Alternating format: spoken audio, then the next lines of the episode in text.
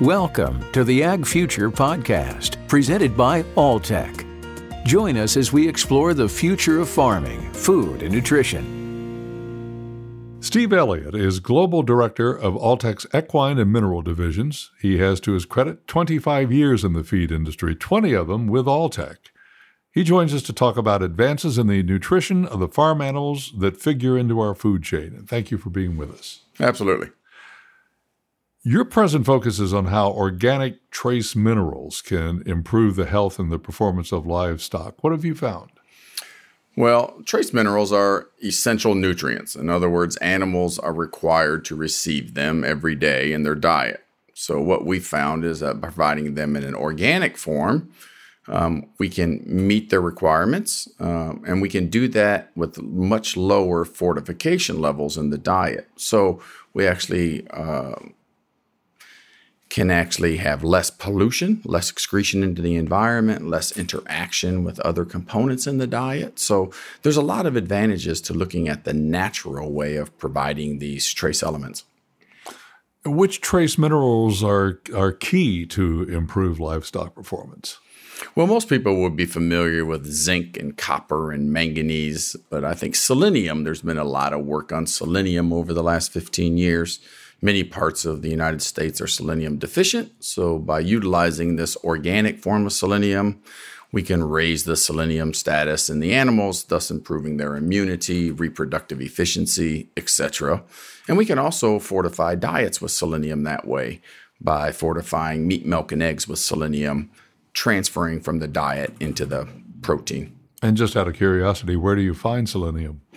Well, selenium is is one of those essential trace elements. It's mined and out of the earth, but at Alltech we found a natural way of producing selenium where we actually take yeast and we add selenium to the fermentation of yeast and we can get yeast to take it up and store it in an organic form. So it's much much safer for the animal, safer for the people um, mixing the feeds as well as safer for the environment. And uh, which, in your opinion, is best, inorganic or organic minerals? Does it matter? Well, uh, yes, I, I, believe it does matter. Um, in nature, animals get all of their minerals organically. Um, we've utilized inorganic trace minerals for 50 or 60 years now because they were an in, inexpensive alternative. But obviously, organic is a safer way of improving trace mineral status in the animals. Um, and we can do it in a form that is less um, less contamination um, with heavy metals, dioxins, PCBs, some of the things we're concerned about passing into the food chain, we can avoid that by using these organic trace minerals. You've noted that uh, research from around the world is influencing regional regulatory decision making with the goal of improving the agri food sector. Can you elaborate on that? And is, is this goal being achieved? Well, yeah, particularly on the mineral side. Um, there's places around the world. Uh, the U- European Union actually lowered the amount of mineral we could be feeding to animals because of pollution concerns. It was poisoning the water. Um, Japan has recently moved legislation on zinc and copper to lower that. Korea has done the same. One of the main initiatives in China is lowering um, these levels of these trace minerals in the feed because of pollution there's almost no potable water left in China um, because of some of this pollution from particularly pig farms. So I think there's a lot of initiatives driving um, producers to look at these alternatives to trace mineral fortification.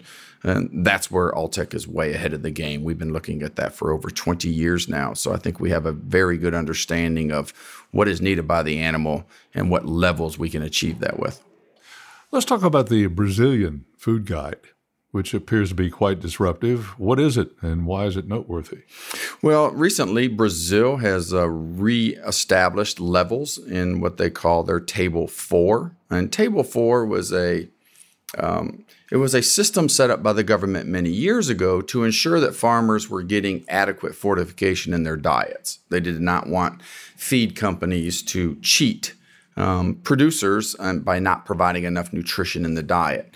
So the levels that were put into that guideline were exceedingly higher than what we've seen over the last 20 years as far as what we're able to provide to animals by feeding these organic trace minerals.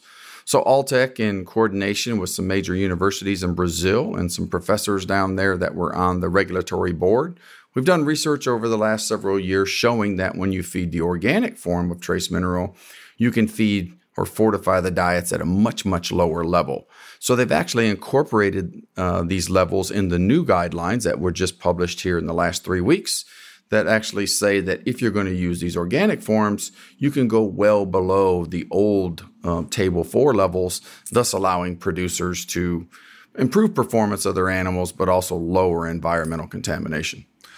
The guide blatantly warns people against heeding food advertisements, noting that the purpose of these ads is to increase sales, not improve public health. How's that advice being received in the industry? Well, I, yeah, there's a lot of misinformation that goes out in some of these ads, but from a food quality standpoint or fortification standpoint, we've actually done a lot of work with the Brazilian government on fortification or enrichment of milk. Uh, like I mentioned earlier, particularly with selenium, you can feed it to the animal. The selenium passes into the milk, and you can raise the selenium status of the people that are taking in that milk.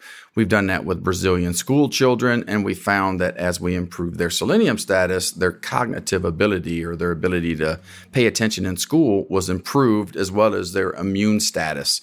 So there's a lot of good things we can do with fortifying foods, but there's a lot of misinformation out there as well. So I think the public has to be careful and really look at the science behind some of these claims. And how can the Brazilian guide serve as a model in the agri food industry? Well, I think even here in the United States and globally, many people rely on what they call the NRC, which is a national research committee um, that reviews all of the research every five or six years. And then they put together some guidelines on what nutrient fortification levels we need for production species. Most of those guidelines were done with some old ingredients. For example, once again, the inorganic trace minerals.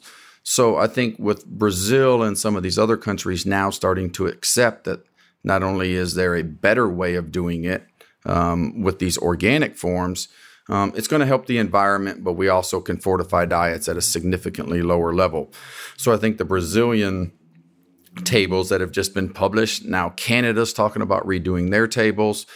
And we're hopeful that the next time the NRC does production species here in the United States, they will take a closer look at some of these more natural, organic forms of, of nutrients, particularly like the stuff that Alltech makes. So, to bring this all the way down to the food chain, uh, how does the adoption of the Brazilian guide affect the average consumer's dinner table? Well, I don't know that it has a lot of effect on a consumer's dinner table. They should rest assured that the Brazilian government is taking a step forward, looking at natural alternatives, not not just the old standards that were used for many years. And not be afraid that the levels have actually decreased. There's good science for decreasing those levels. We can clean up the environment. Animals actually do better at lower levels it, when it's in the right form. So I think the consumer can rest assured that um, Brazil is taking kind of a leading edge uh, approach on looking seriously looking at these natural feed additives, uh, the kind of stuff that we make. Steve, wh- what do you enjoy most about your work? Um, I've had the opportunity to travel the world. I've been to over 100 countries. I get to deal with the best food producers, the best producers of animal protein in the world, and I get to learn something new every day. Steve Elliott is Global Director of Alltech's Equine and Mineral Divisions, and we thank you for your time. Thank you. Thank you for listening.